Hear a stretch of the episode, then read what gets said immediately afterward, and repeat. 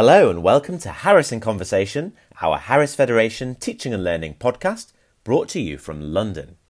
Our series aims to bring important and relevant teaching and learning conversations to you, whether you're a frontline teacher, a school leader, an educational enthusiast, or you just clicked on this by mistake.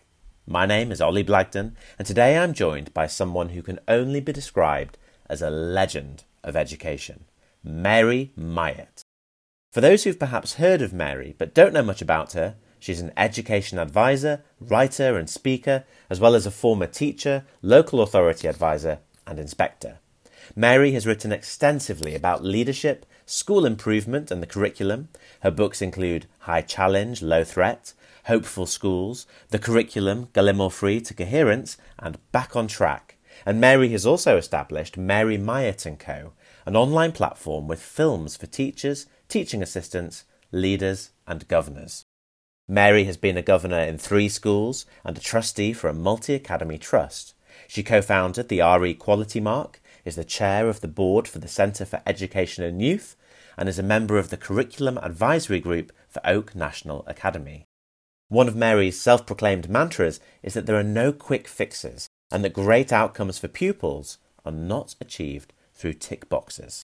So, Today we're here to catch up with Mary about the release of her most recent book, Huh Curriculum Conversations Between Subject and Senior Leaders.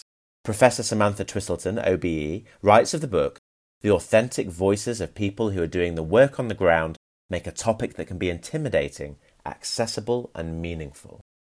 Tom Sherrington writes that the book captures the subject specific depth that is so often missing from generic leadership books and Jerry Robinson, executive head teacher, writes that this book is essential reading for subject specialists and, even more importantly, the senior leaders who line manage them.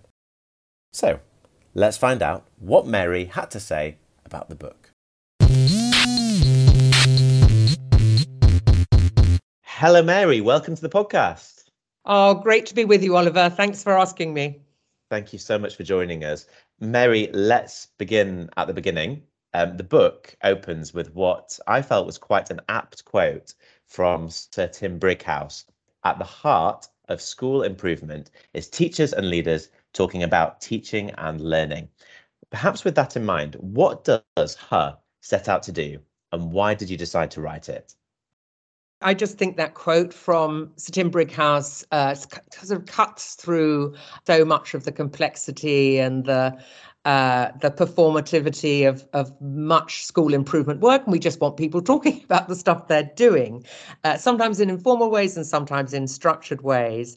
Um, in terms of the the book, um, what it set out to do. So it originally was John Tomsett's idea to come up with this book, and um, he suggested it would be a good idea to talk to uh, subject leaders who were doing interesting stuff, and then on the basis of that, create a book which was um, going to take people into some examples of what some practice might look like. And um, so at the time, John was uh, John was still head of the Huntington School in York, and my diary was pretty full. And I said, John, I don't think we've got time for this. And then I thought about it, and I thought, mm, I think there's a way. And actually, so what we then did was to record people on, on video, and then we have the transcriptions sent over to be transcribed. And then John and I turn that into the different chapters. We don't use anything that anyone's not happy with. Um, but what it meant was that we had a really strong body of material, but we also had a number of assets. So we had we had the chapters for the book, but we also had the audio recordings and we also had the video recordings. So it meant that people could access the material uh, in multiple different different forms. But what we were essentially trying to do was to move away from the generic discussions about, you know, what curriculum development might look like. When I think those are important, but actually to take it into the heart of of people's practice. So that, in a nutshell, is why we decided to write it. So interesting. And you can definitely tell this is a book with a variety of voices in there, which I think really enriches it. It's interesting that you also mentioned this idea of moving away from the generic. In the early pages of the book, you make an excellent argument around subject knowledge having to be at the heart of strong curriculum implementation. And to make this work, you advise marking, dodgy data, and meaningless meetings, all for the chop, which I thought was a brilliant line. Can you just unpick that for us? Why is subject knowledge, in your view, so important to prioritize?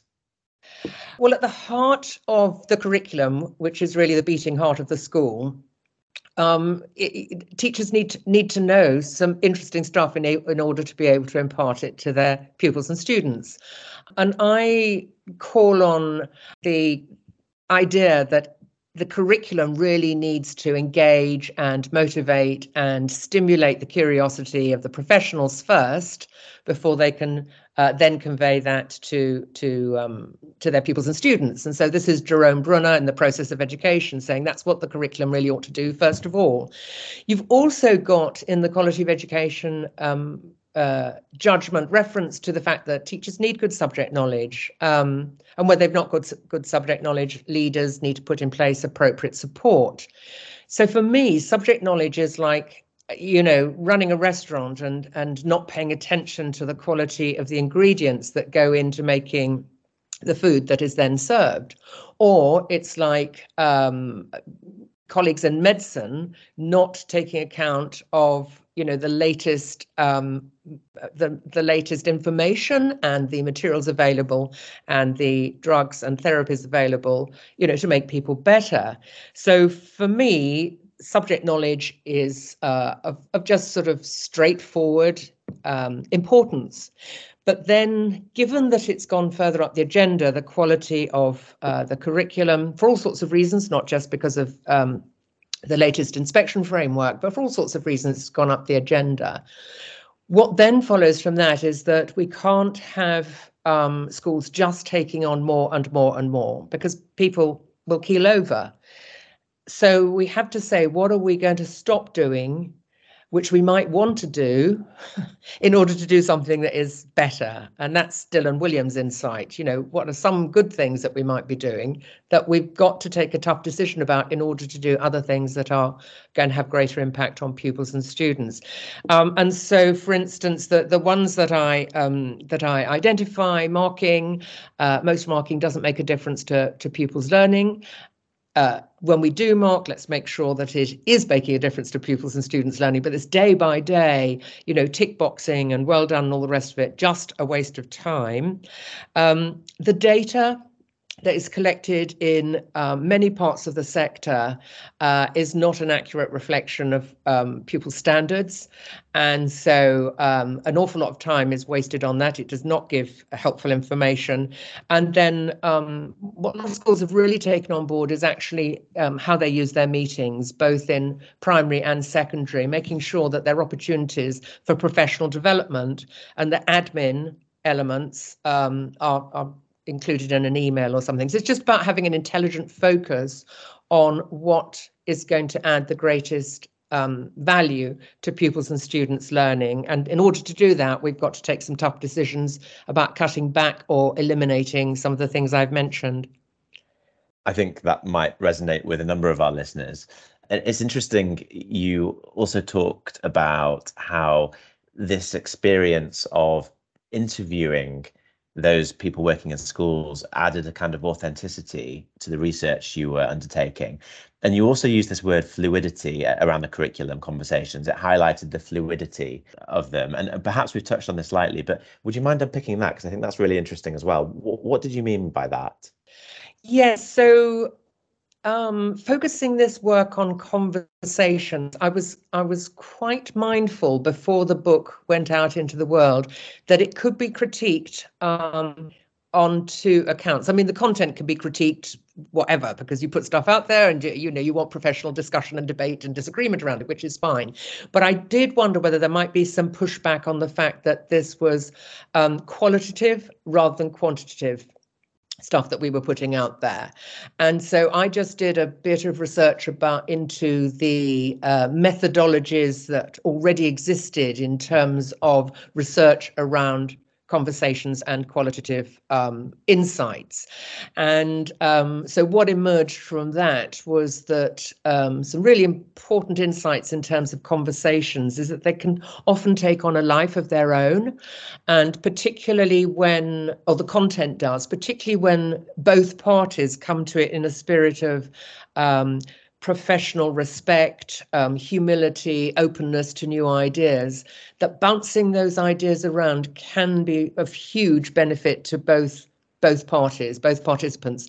And so it's in that sense the fluidity uh, emerges. But also when John and I were having these interviews and by the way they're, they're still going on because we've since done two for primary and now we're working uh, with colleagues in SEND and then the next one will be alternative provision is that um, we gain new insights, which are a result of that uh, to and fro of the conversations, and it's in that sense uh, that it is that it is fluid. Um, the second area I was con- more concerned about actually was that there might be some pushback from colleagues saying, "Oh, I I wouldn't do it like that. You know, who do they think they are? and I've been really, really surprised and heartened, unless I've missed it, but I don't think I have, is that people have taken it in the spirit in which it was intended. So this is one individual um, doing some good, solid work, but they're not setting themselves up as the be all and end all.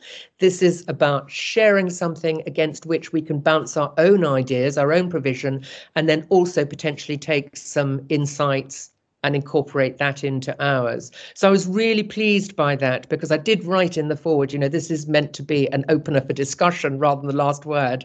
And um, I didn't mind for myself or for John if there was any pushback. We're big enough and ugly enough to take it. But I was concerned that there might be some of that for for the colleagues we spoke to, but it do- doesn't appear to have been the case. So that's very heartening. Absolutely. And I think it, it certainly is a book that inspires conversations. And I would say is very clear um, from, from, the outset that it sets out to do that. Uh, speaking of those conversations, I'm going to just read a short extract taken from page 17, if that's okay, because I think it's something that might, again, resonate. Do you mind? Absolutely fine. You write, senior leaders struggle to support subject leaders with the curriculum development because we are often intimidated by the terminology used to discuss the curriculum. We do not know enough about curriculum design. We do not have a thorough knowledge of the subjects we line manage. The problem for subject leaders is that we struggle with curriculum development because we're often intimidated by the terminology used to discuss the curriculum. We feel we have to reinvent the whole curriculum. We do not have the resources we need to shape the ideal curriculum we envisage. We're given unrealistic deadlines for completing our curriculum development work by senior leaders who do not know our subjects. So, finding commonality here does sound challenging. And I'm really aware this is uh, to your comments earlier on about tick boxing, it's possibly a, a bit of a, a non question, but what are some solutions to these challenges, if there are any? Yes, I think it's an ongoing piece of work. So it's certainly not a silver bullet. That's where the conversational dialogic aspect comes into this. So we were very clear that this was about the, the kinds of conversations subject leaders would hope to have with their senior leaders and to provide some background for that. Now, it's never, ever a blame game, um, but the senior leadership roles in up until relatively recently were not focused on this level of detail and i don't think they need to be experts within within the subject that they're line managing that being said, do need to know the headlines. And so that's what the chapters were designed to do to take a look at what one subject was doing in one school so that you got quite a short route in if you were leading this subject either for the first time and it was out of your own first discipline. But what we then asked um, the subject leaders we spoke to was to say, can you suggest a handful of articles that you would like your sub your senior leader to read beforehand before you have those conversations?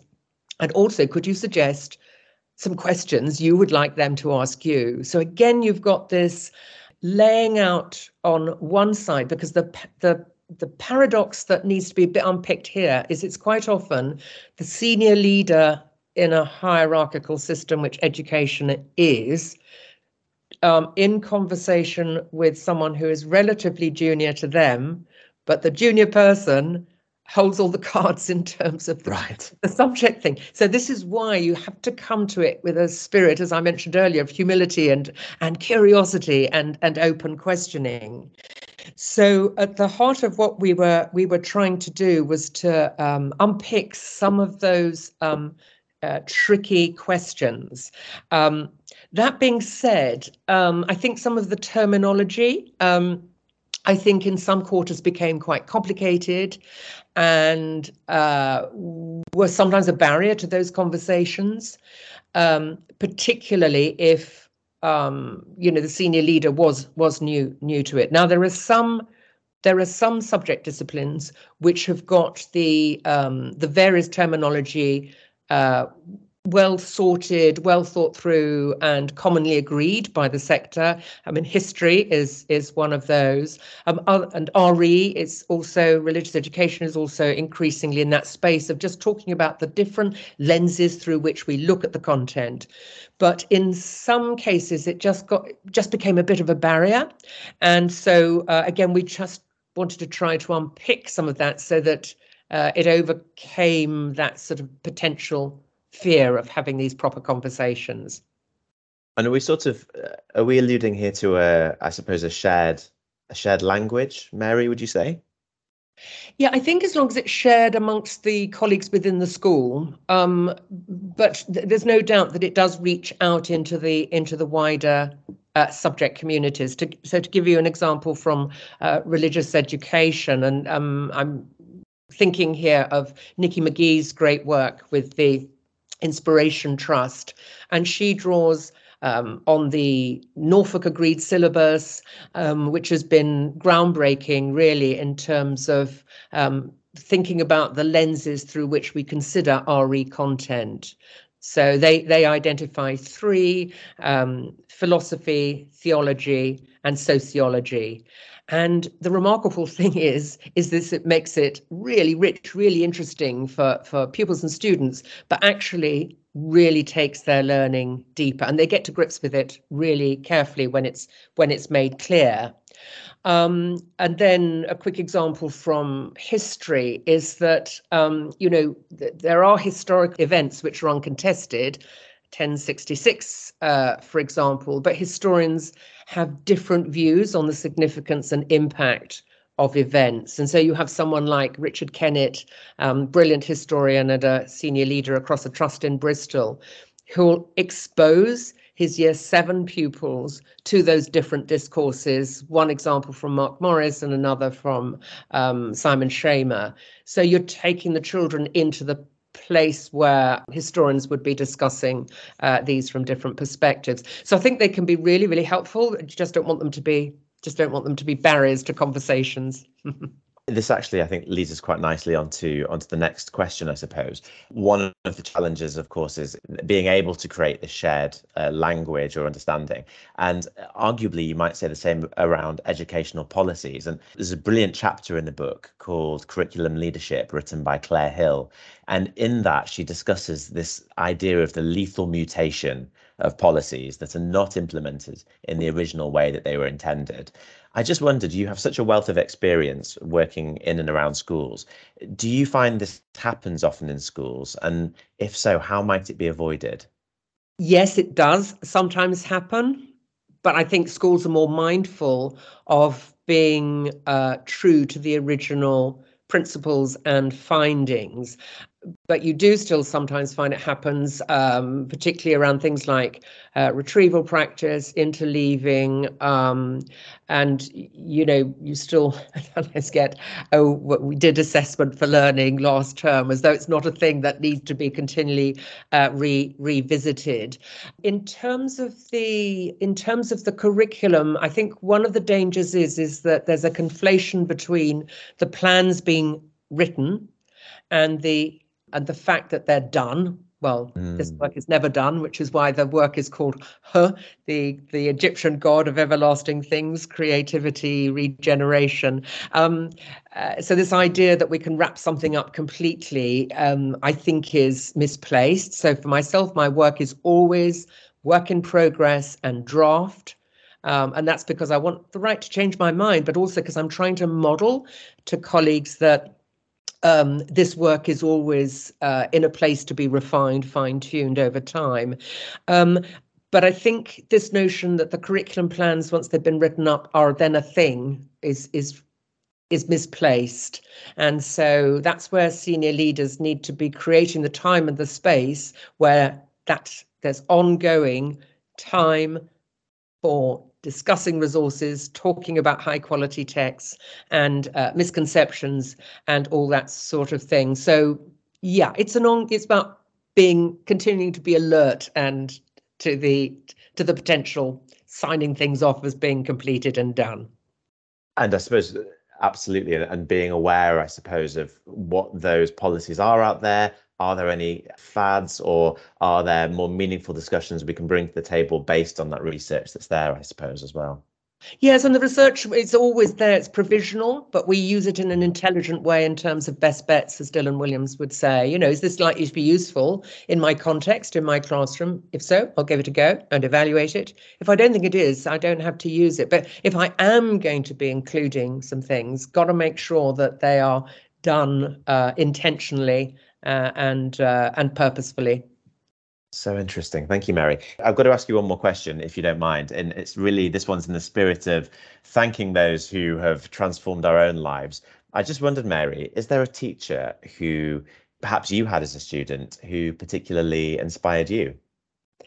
Um, eh, yes, actually, she also was a member of my family. She was my aunt, and oh she wow, didn't, she didn't she didn't teach me, but she was a primary teacher, and she just had such a, uh, a lively sense of curiosity and possibility about human potential and learning and the world we live in that it definitely it definitely infected uh, my enthusiasm for uh, being in this great space. So i'm very grateful to her. Curiosity one of the most fundamental aspects of working in education i would say.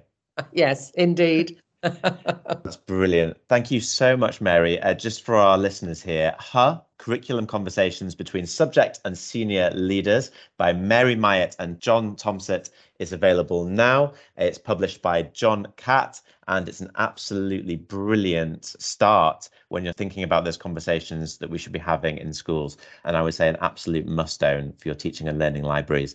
Mary, thank you so much again. We're so grateful that you joined us today. Oh, a real pleasure. Thank you so much for inviting me, Oliver. This was Harris in Conversation. My name is Ollie Blagden. You can find the Harris English Consultants on Twitter at HFED English. If you haven't already, check out our other teaching and learning and research interviews at anchor.fm forward slash Harris in Conversation and our latest subject knowledge podcast for students at anchor.fm forward slash learning with Harris. You can find both podcasts on Spotify. Join us soon for our next interview, and until then, take care.